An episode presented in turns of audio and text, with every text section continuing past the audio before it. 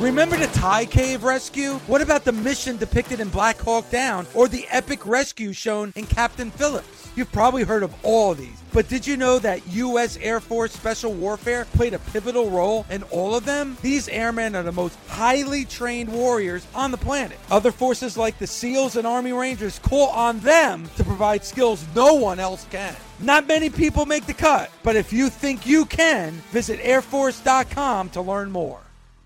This is the Busted Open Podcast. You can listen to the full show Monday through Saturday from 9 a.m. to noon Eastern on SiriusXM Fight Nation Channel 156. Welcome to the Busted Open Podcast. This is Dave LaGreca. On today's episode, WWE Hall of Famer Bully Ray and I talk about Monday Night Raw from last night the good, the bad, and Lana as she goes through another table last night on Raw. Also, we get into the current releases from the WWE due to the COVID situation and the live event situation where there are no live events right now for the WWE. We talk about the future and the possibility of there being no live events at all, even when we're past this current COVID situation. All that right now on the Busted Open podcast. Bully, you hit the nail on the head, man when you're investing three hours into something, you, what you're trying to do is, all right, entertain me, show me something, please. Like, get me invested. I don't want to, like, I don't want to hate watch this show. I don't want to get angry. I, I'm really trying to find something to latch on. Perfect example, Bully, is our show yesterday. I was giddy getting into that show because we had such a wonderful weekend of wrestling. You know, between SmackDown on Friday, where you had that amazing match between Sasha and Bayley, and then everything that's going on with Jey Uso and Roman Reigns and Paul Heyman. Even some of the smaller stuff that's going on the show that kind of flies under the radar a little bit. I'm interested. The commentating on SmackDown on Fridays is, I think, very, very good. Corey Graves and, and Michael Cole really have some chemistry going. And Uh, you know, for a lot of times, Cole is underappreciated, and I think he's been doing a phenomenal job on SmackDown. And you know, Full Gear, you know, Full Gear was three hours and 40 minutes. And I felt like you could have told me that show was two hours and I would have believed you because it was so good and it was so entertaining that the time just flew. And we were all excited when we came on the air yesterday. You take Mike Bully, when you watch you take notes about certain things that happen in the match that, hey, I want to bring this up on the air with LaGreca and the Nation. Guess what? I took no notes last night. Want to know why? Why? I didn't care. I, they did not make me care last night. I'm serious. I, I, I'm saying at the end of the show last night, I'm like, how come I care after NXT? How come I care after SmackDown? How come I genuinely enjoy talking about those shows? I'm not even bringing AEW into the mix because we're talking strictly WWE here. Yes. I walk away with a definitively different feeling after Monday Night Raw. As if a complete different crew was writing that show. Like if you told me, oh well, it's the same people on NXT and SmackDown, I said, oh yeah, I could believe that because when I step away from those shows, I find myself entertained. I'm like, wow, I can't wait to talk about this or this was really cool. Nope. What you want to talk about Ali and Ricochet? Okay, but, but yeah, we could spend five minutes on it. Big deal. I didn't take any, like nothing, nothing motivated me. Nothing stirred anything up in me to write anything down. I'm not saying it was a bad show. It was probably a very average show.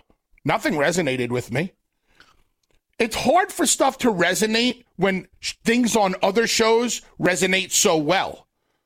Like I could pick stuff off the top of my head on NXT and SmackDown that resonates so well, and then I watch Raw and I'm like, what, what, what why, what, well, what's that, going on here?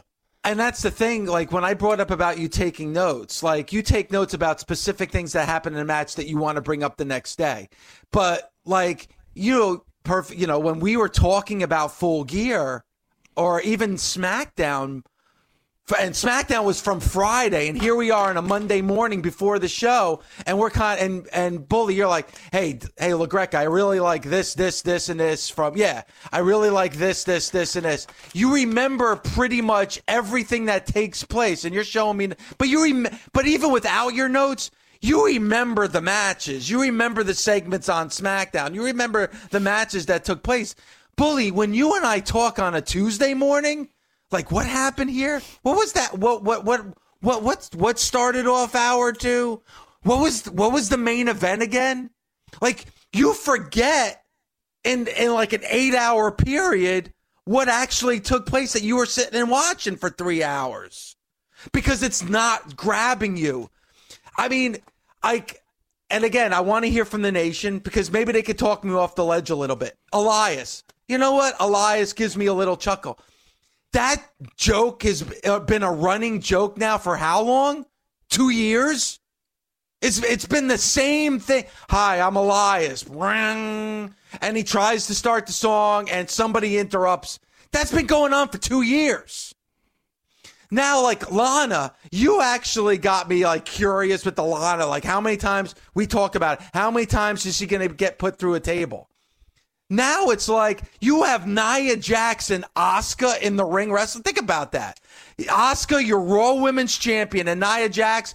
And that is just background fodder because the whole focus is if Lana's going to go through a table now for an eighth time.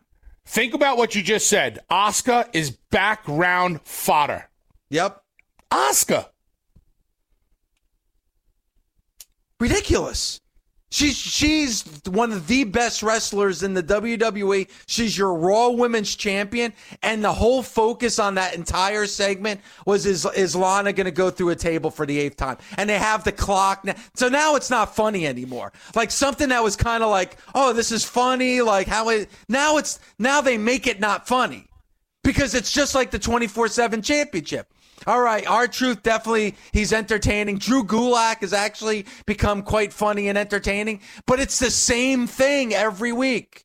It's the same joke, ongoing and ongoing. Like I'm sorry, but if uh, if a stand-up comedian tells a joke and I laugh out loud after seeing that same joke and hearing it for two, three years, it ceases to be funny anymore. It's the same thing week in and week out.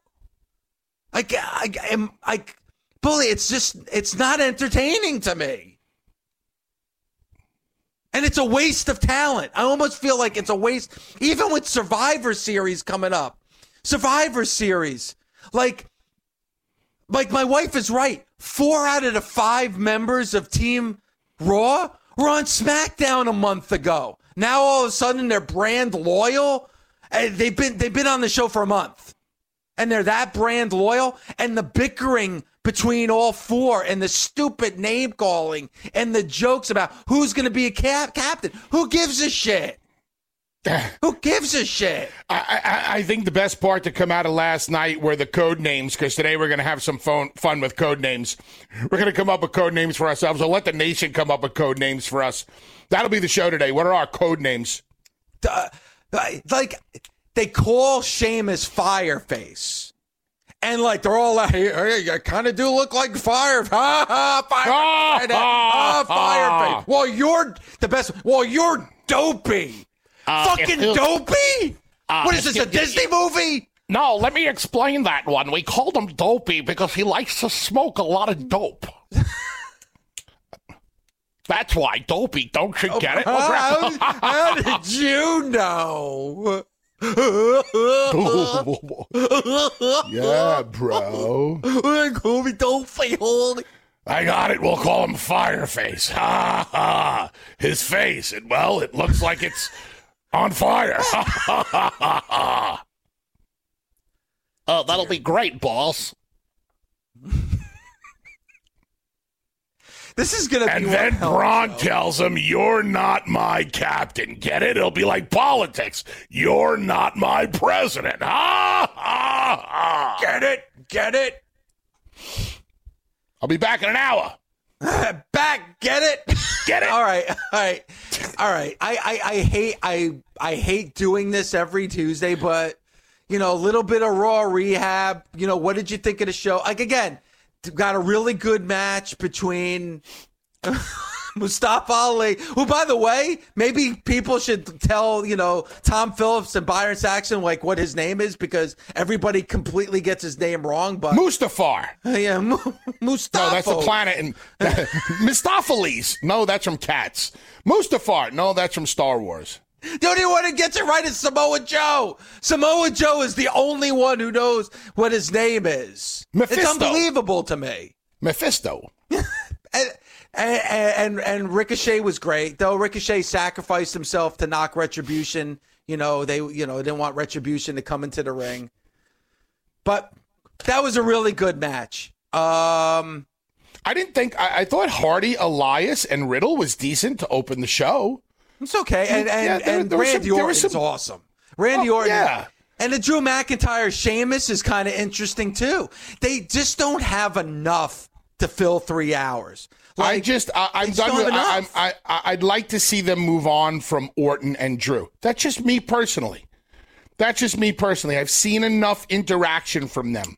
Storyline wise, I don't know what they're still like. You know, or or whatever story they are telling. Just I'm not, I'm just not into it.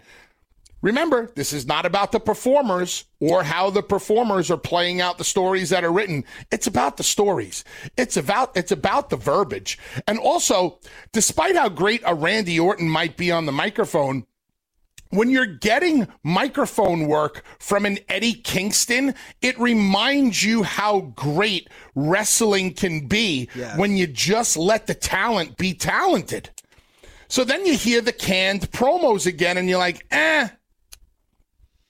Yeah, I mean, like you know, Mandy Rose and, and Dana Brooke in the back. It's it's it's painful to listen to, bully. Like painful to listen to because it's like Dana Brooke actually stopped like mid sentence because she's trying to remember what the next word is, and there's on the script for a promo.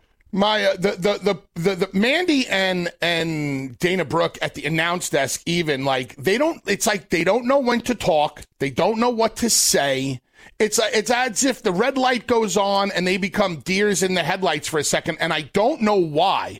Especially with Dana it's like Dana come on you haven't been on TV in a long time. Go get him girl. Go grab somebody by the jugular. Get yourself over.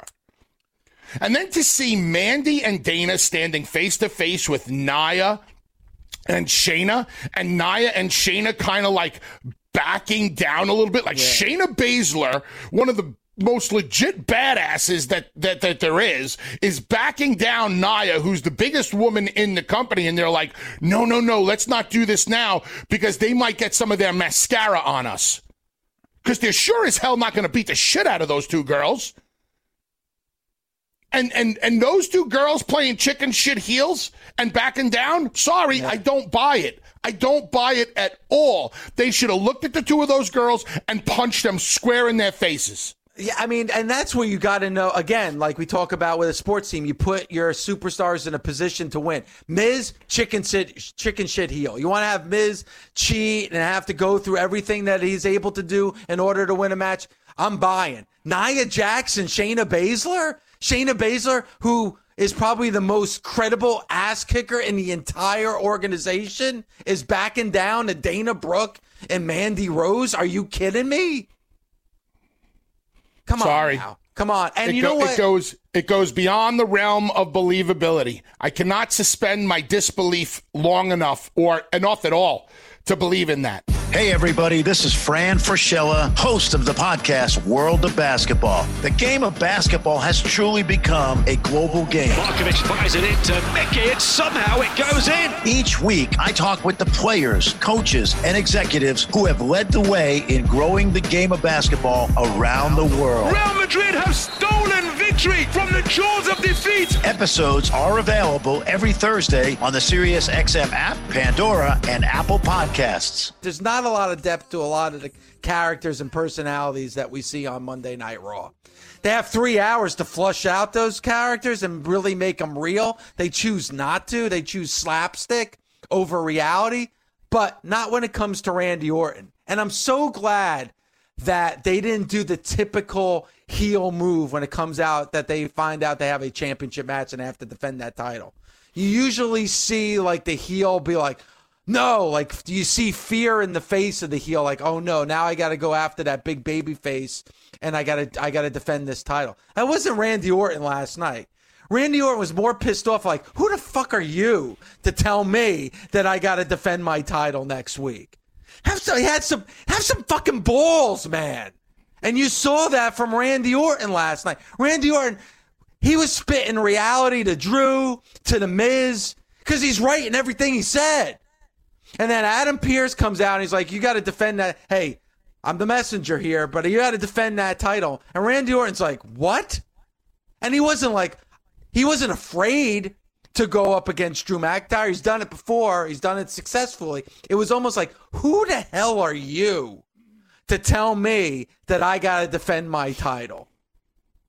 Really, I mean, for all the things that Raw does wrong, that was definitely something, bully, that they did right last night.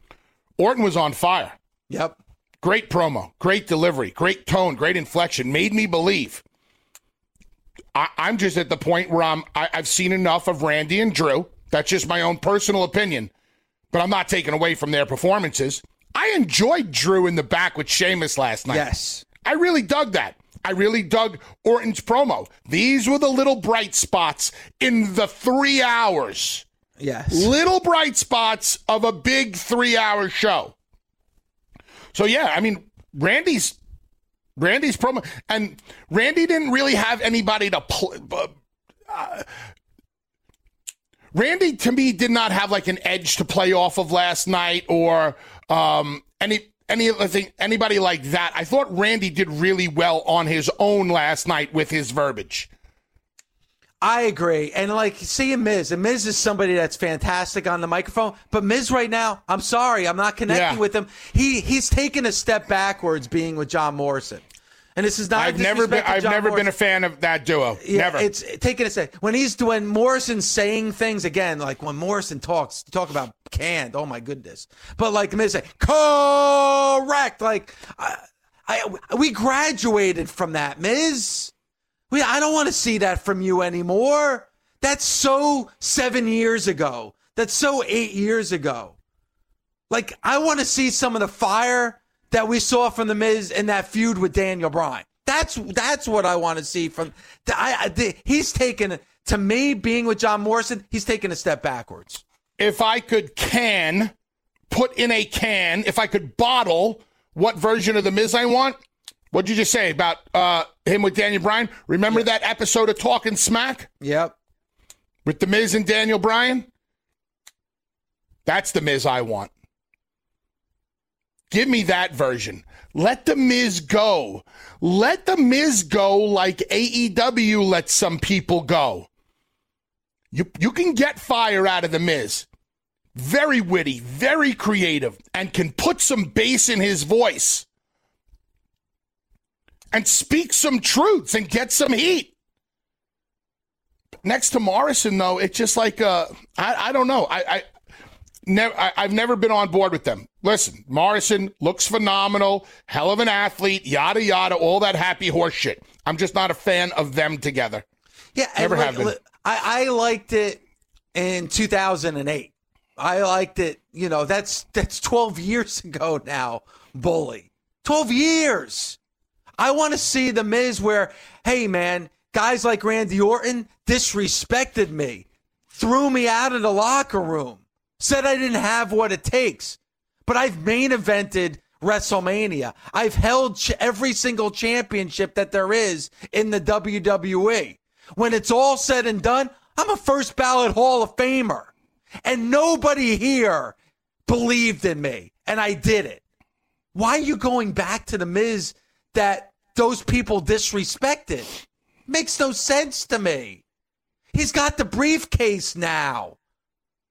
The next thing is him cashing in. They're doing everything that they can to make me believe that the Miz we see in 2020 cannot successfully cash in on with that briefcase. This is where I go back to what I said at the top of the show. I don't care not like I don't care, like I'm being a jerk where, eh, I don't care. I'm going to hate watch or cancel culture or any of that punk ass stuff.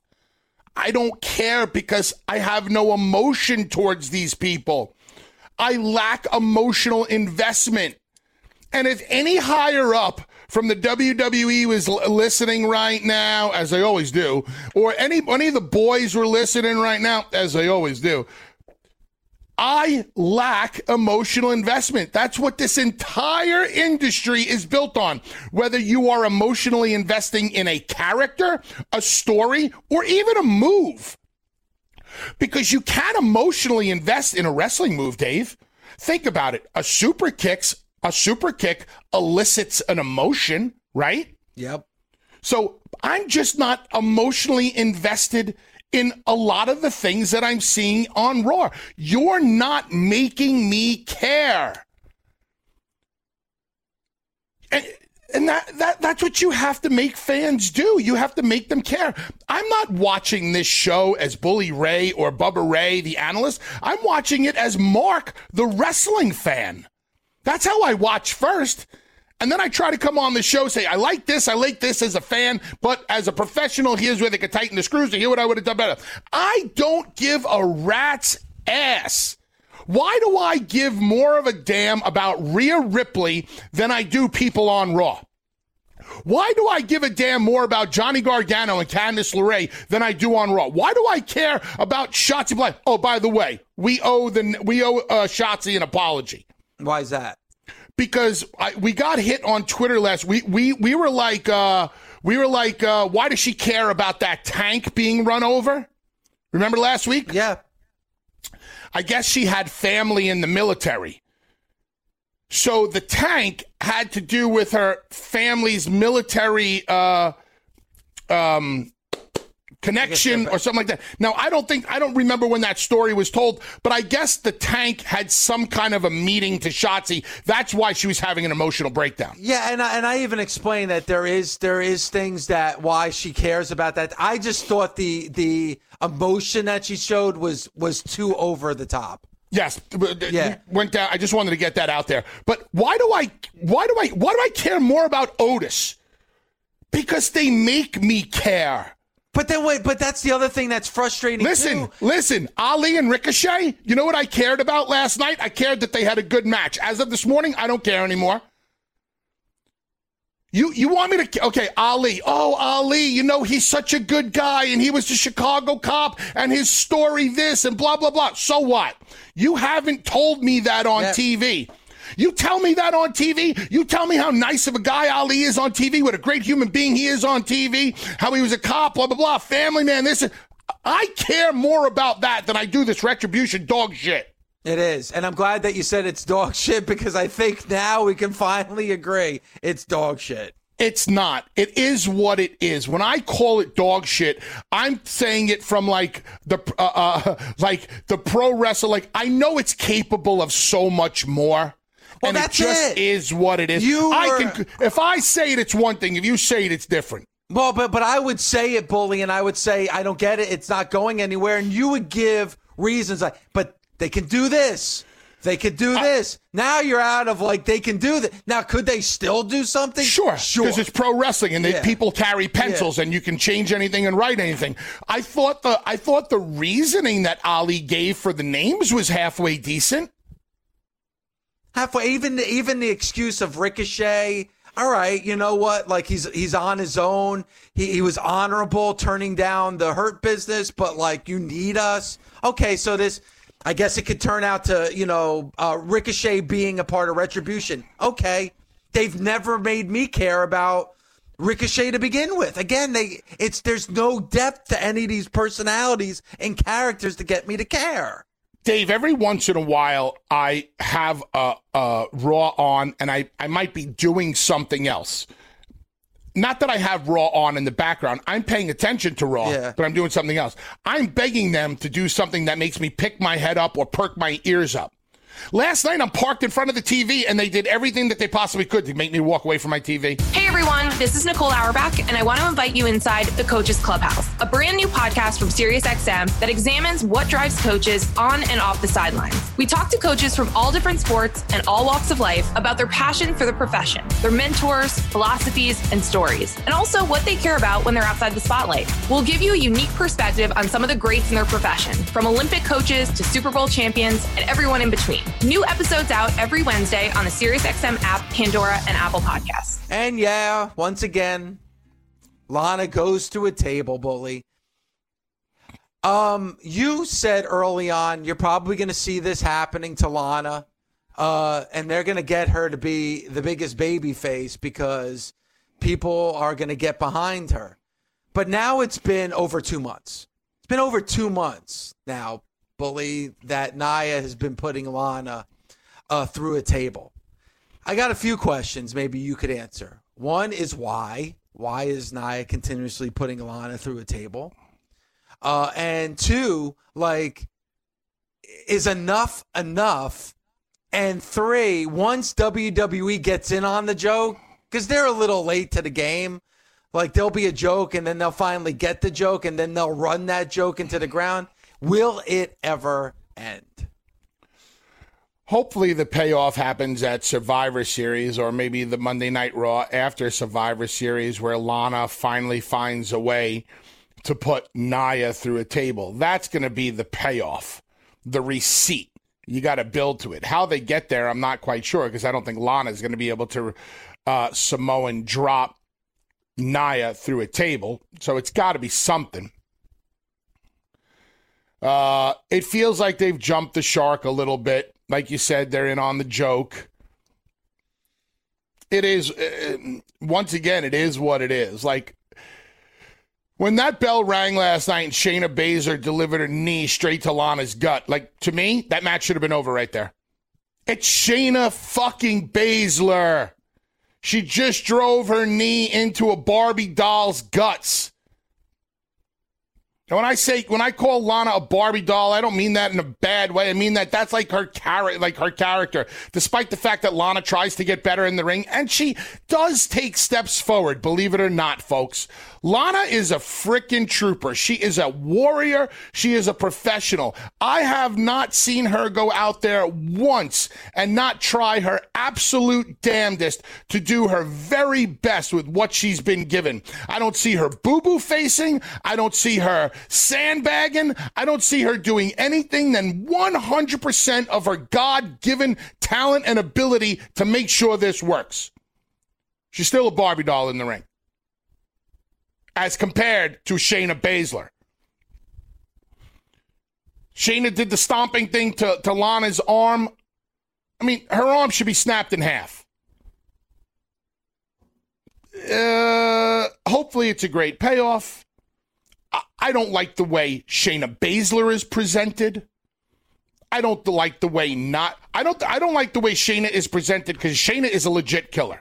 Yes. I don't like the way Nia is presented because Nia has now put Lana through a table eight weeks in a row, and it seems to do absolutely nothing the world of pro wrestling that I come from, if you get put through a table, you might be selling it the next week or may, you know, maybe something. Maybe we could see something taped up or bandaged because it doesn't look like Lana has gotten hurt at all from being put through a table. No.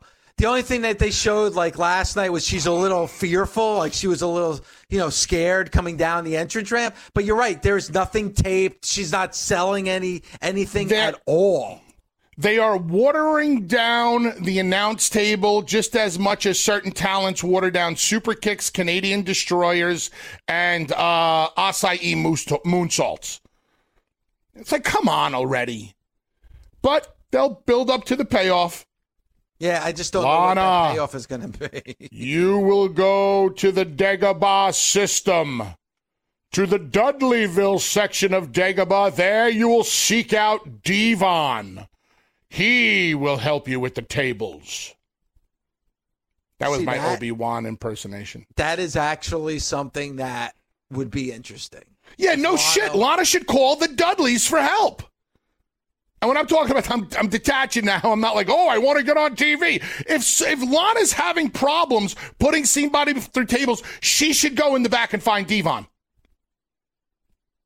Why wouldn't she? Makes sense to me. It actually Hell would be a hell of a storyline if they did. that. Hell yeah. It's right there. I don't care that Devon's an agent or a producer back there. Lana should find Devon. At Survivor Series, Devon should help Lana put Nia Jax through a table. It works. It's fun. It makes sense. Could you imagine Lana doing Devon get the tables? It would be amazing. That'd be a good payoff. Could you could you imagine? Listen, yeah, I'll do this off the top of my head. Something happens in a match, blah blah blah, where not where uh, uh, so the, the the payoff is somehow Nia gets bumped and Lana holds open uh, Nia's legs. D-Von does the what's up to Nia. Gets up, does his dance. Lana does D-Von get the tables. They bring in a table, and D-Von helps Lana put Nia through a table. Why not? Love it. It's entertaining as all hell. It works. It makes sense. And at least there's a payoff to it. Like I, I you know, like you said, Lana's not going to pick up Nia Jackson, Samoa drop, Samoa dropper. That's not going to happen. So there needs to be some kind of payoff here. And like it's got to happen at Survivor Series too, because this is going on for way too long. So it's got to happen at Survivor Series. We'll see. We'll see what happens. that's what I would do. If I had the pencil in my hand, that's what I would do. Or you bring, if it's a one shot deal, you bring back both Dudleys for one night so they both help her. It's a little feel good moment. I like that too. Ed Robinson said you could have like a Rocky Four, like you know, typical '80s montage of D-Von teaching Lana how to put people through tables. And he could start out small. He could start out small, like, like like a doll. You put a doll through a through Yeah. a table. Or the backstage classroom, he's got the chalkboard showing her how the how you undo the table, how you put the table up, put a person. Yeah, start with the dummy, maybe a doll, and you move up to another person. And you got to measure out the table. like, that's yeah, not fair. you know, Don't like- call D-Von a dummy, Ed. He's he's kind of Yeah, smart. That's fucked up, Ed. That's- but you know what? come like, I mean, you know, I mean, geez, Louise, Ed. I mean, come on, he's a Hall of Famer for crying out loud. You've been you've Two apologize. been on the show times. for been on the show Two for a cup of times. coffee. Yeah, yeah, and then like you take the t- you take the table out, you measure it out, yeah, you measure, you check the wind to make sure Yeah. that you have the navigational tools right to put her through the table. Perfect. Freaking Ed Robinson, man. You Can't- get the her in a Rusev pair. action figure. You put the Rusev action figure through a table. there you go. Put her in a Oh, pair of oh, boy. glasses. Maybe Drew Gulak can be the test dummy. Make him the dummy. Or Lana takes the Jericho action figure, puts it through a table, then yells at the action figure, Stop giving my husband bad advice. Stop telling him what to say. How do you? What do you think uh, Jericho did for his fiftieth birthday? Like, how does a Chris Jericho celebrate fifty years on this earth? Got to a bottle, got to the bottom of a bottle of Grey Goose. Yeah, probably. Hey everyone, this is former NFL linebacker and current SiriusXM NFL radio host Kirk Morrison, and I'm here to tell you about my new podcast, Total Coverage. Each week, I'll be joined by some of the greatest minds in the game as we explore the hows and the whys behind the week's biggest results. Whether we're breaking down player techniques, game plans, or coaching philosophies, we'll explain the details that define our favorite performances. New episodes will be available every Tuesday on the SiriusXM app, Pandora, and Apple Podcasts. Unfortunately, going into Raw last night, Bully, and this is obviously something that, you know, the country is going through right now and with this pandemic is probably the big news going into even before Raw hit the air was about the layoffs that took place in the WWE. And it's unfortunate, obviously, with, you know, Chimel, somebody who's been with the company for gosh since 1991, lost his job. It's a sad, it's a sad state of affairs, but it's it's hard when you see, especially names that have been attached for the WWE that long, no longer being with the company. Uh, yeah, it's always difficult. Uh, was a great dude. Uh, always got along with him. Always happy. Always smiling. Um, always having a blast. Used to play cards with him on the flights overseas. Uh, good dude, Tony is. So uh, best of luck to him. Yeah, and it, and unfortunately, bully, like a lot of the layoffs that you've seen from the WWE have to do with the fact that there is no longer live events. You know, Tony Chimel was somebody that did the ring announcing for a lot of the live events, did a lot of production for the live events as well. I mean, a lot of people are saying, "Hey, you know, the quarterly, you know, the, the stock is doing well. Uh, the uh, the bottom line for the WWE is is good." They had a, a, a, conference call not too long ago, and they said that the last quarter was good, and, and projections for this quarter look good, even during the pandemic. But unfortunately, people that are connected to these live events, bully, it's it's tough. Well, let, us let, look at it this way. There, there, here's two names that uh, that I know were released: Tony Chimel, Tony Chimel, and Derek Castleman. Tony Chimel was in charge of the ring crew on the live events and coordinating and scheduling on live events, and Derek was in charge of merchandising on live events. When did they get let go? They just got let go. How long has the WWE? How long has the WWE not been doing live events for? Eight months now. So Vince kept them around for eight months while their jobs were basically obsolete due to the pandemic. I, I that's why I mean those guys were specifically on the road. That's what they handled. There is no road anymore. So maybe it's a case of all right, gonna let you go now. Hopefully, when things get back up and running, we'll bring you back. So I look at it as Vince taking care of these guys for a while. Yeah, and the other thing too, uh, bully is as of right now, we don't know when there's going to be live events again. Like, you know, when this pandemic first hit, you know, a lot of us were thinking, you know, you know, a month, a couple months, and then it got longer and longer. And then, you know, over the summer, it seemed like things were kind of opening up a little bit again. There's some optimism, and then right now the numbers have skyrocketed again. So the, the, the, thing of it is, unfortunately, if you're looking at live events across the board, but especially the WWE, AEW doesn't have live events. You know, AEW, it's all their TV show production. So people that are connected with their TV production were the same people that were going on the road and doing their production. Not the same when it comes to the WWE. There's no, really, honestly, right now, there's really no light at the end of the tunnel. And even when things do open up again, and who knows when that's going to happen, who knows when it's going to be the right time to go back on the road. Every state seems to be different with their regulations, too. It's a tough thing to gauge. And I'm sure that somebody like Tony Chimel, once things do open up again, like you said, will probably be welcome back into the fold. I, and I, I, think you know with Florida being open, I'll you know listen. We saw AEW go to a thousand people. I think uh, as the days go on, you might see things open a little bit more. It'll be interesting to see how long WWE stays in the Amway Center. Yep. I don't think they're scheduled to be there much longer.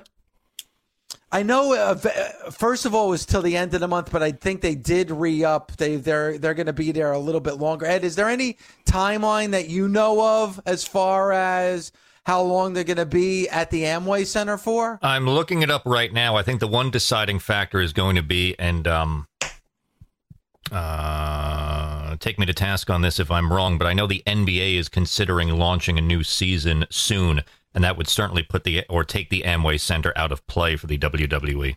That's true because then you know then you're talking about the Orlando Magic coming back and needing that arena again.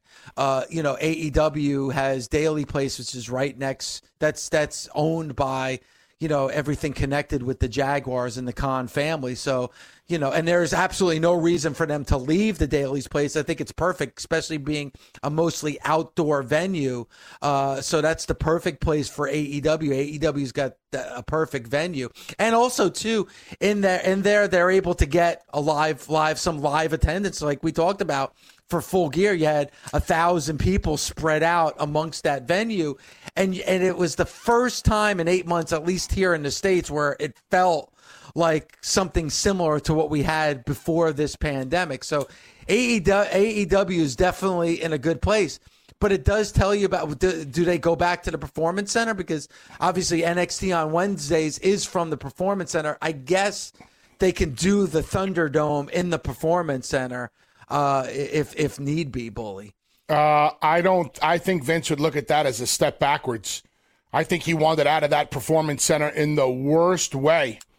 I think the smart move would try to be to get into that amphitheater in Tampa or the amphitheater in West Palm.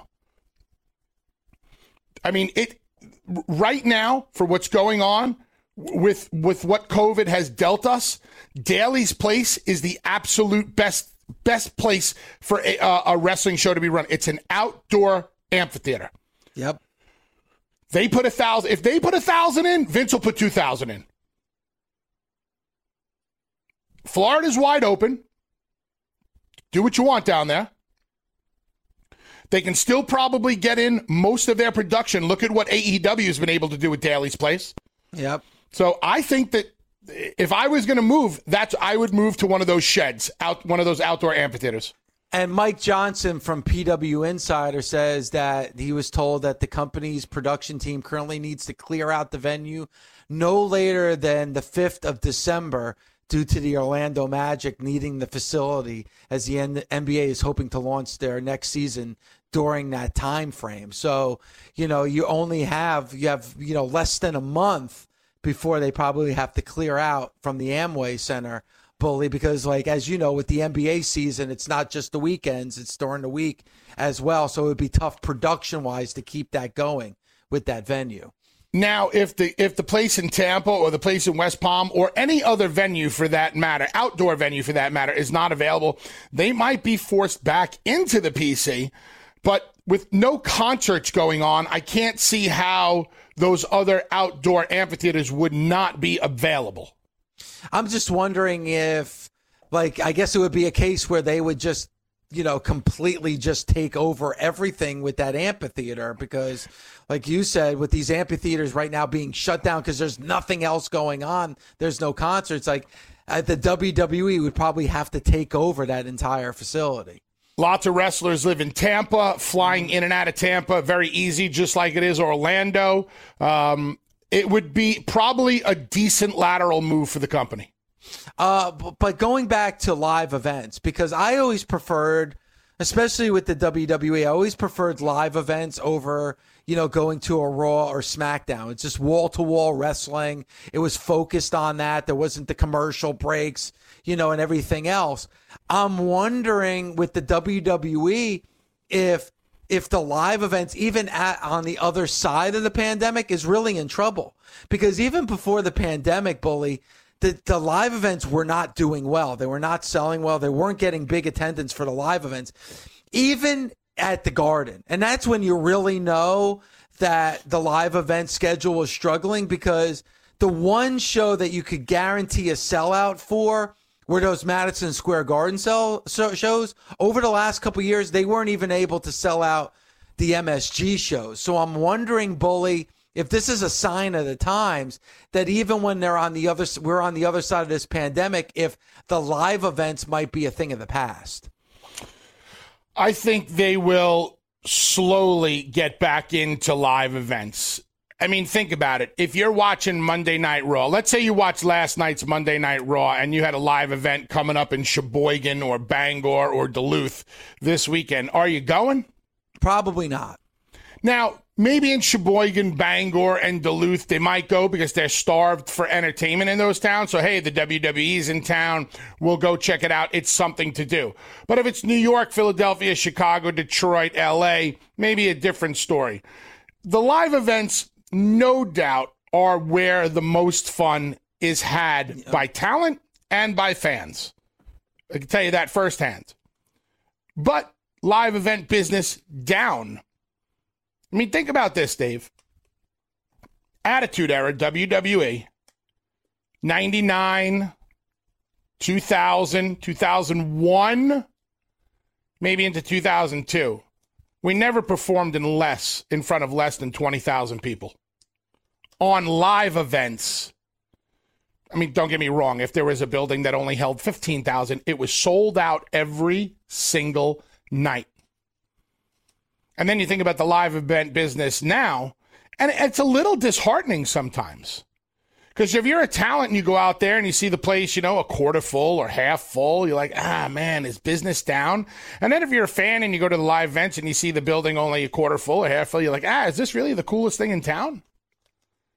Still a lot of fun, though. You can't be WWE live events. Actually, most wrestling companies, even when TNA was running live events, WWE live events, I'm sure once AEW starts running live events, they're a lot of fun.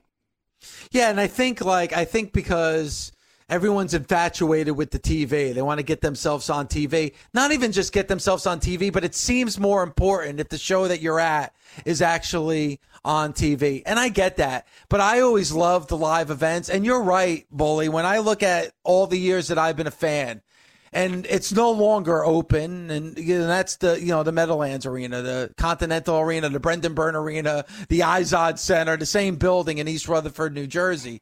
In the '80s, if Hogan was on the show, it was a sellout. If Hogan wasn't on the show, you got about four or five thousand. That's that's that's a fact. That's the truth. Like Hogan was Hogan was the money when it came to the WWF in the 80s. If he wasn't on that show, you got a really bad crowd. Now, Bully just mentioned it during the Attitude Era, and this is why I always will say that Hogan is the biggest star in the history of pro wrestling. Because if you went to an Attitude Era show at the Meadowlands and you got 20,000, if The Rock was on the show, you got 20,000. If The Rock wasn't on the show, you got 20,000. If Stone Cold was on the show, you got 20,000. If Stone Cold wasn't on the show, you got 20,000. Like the Attitude Era was so full of stars that if Stone Cold wasn't on the show, you still got a sell out. Am I right, Bully? I mean, you know better than anybody else.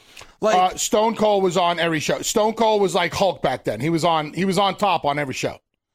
And if Stone Cold wasn't on top, Rocky was on top.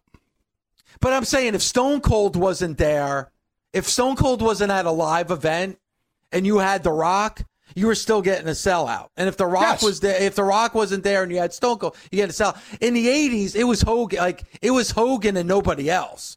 Like, so if Hogan was at your live event, you're going, uh, you know, at that time, just your arena show, you're getting a sellout. If he wasn't there, you were getting anything close to a sellout. That's why, like, with live events right now, Bully, if, if you, there really isn't anybody that you could say, if this person's there, you're getting a sellout, and if he's not there, you're not getting. There isn't anybody that is that type of a star. The last one was truly John Cena, because if John Cena was there, you're most likely getting a sellout. If John Cena wasn't there, you weren't getting a sellout. I don't think there's since Cena. I don't think there's any star there that's a guaranteed sell, including Brock Lesnar, by the way. Um, I've been saying this for the longest time now. I've seen other uh, people out there jump on board. I'm not saying I beat them to the punch, but I might have beat them to the punch by actually saying it publicly when I said there will never, ever, ever be uh, stars like Cena, Rocky, Austin, Hulk, Trips ever again. It ain't happening. Nobody's becoming bigger than the company anymore. Now you go to see the WWE. I'm not buying a ticket to go see Stone Cold Steve Austin anymore. I'm not buying a ticket to go see The Rock anymore. I'm going to see the WWE.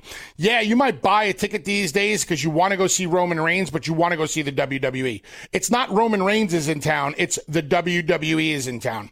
It's not like, oh my God, I got to go see Stone Cold Steve Austin. It's, I got to go see the WWE when stars become bigger than the, the, the company and the brand, they then, then have control. Remember the lines in the song. It's all about the game and how you play it. It's all about control and if you can take it. The WWE is never going to let a wrestler have control over them anymore. If WWE wants Rocky or Austin or any of those names, they have to call and ask, "Hey, can you do something?" And then it's either a yes or a no. They want they want to be in a position in the next 10 years where let's say Roman is out of the ring or Seth is out of the ring or Charlotte's out of the ring where they call and just go, "Hey, be here on this day, no questions asked." They're breeding an entire generation of wrestler, of talent, of performer that is uh, loyal to the WWE and the WWE only. WWE will always come first. And the only competition that WWE has with talent is Hollywood. They're going to make sure that WWE comes first, not Hollywood. And if they get and if and if you go to Hollywood, it's going to be because they said it was okay for you to go to Hollywood. Thanks for listening. Catch us Monday through Saturday on Busted Open from 9 a.m. to noon Eastern on Sirius XM, Fight Nation Channel 156. The Busted Open Podcast.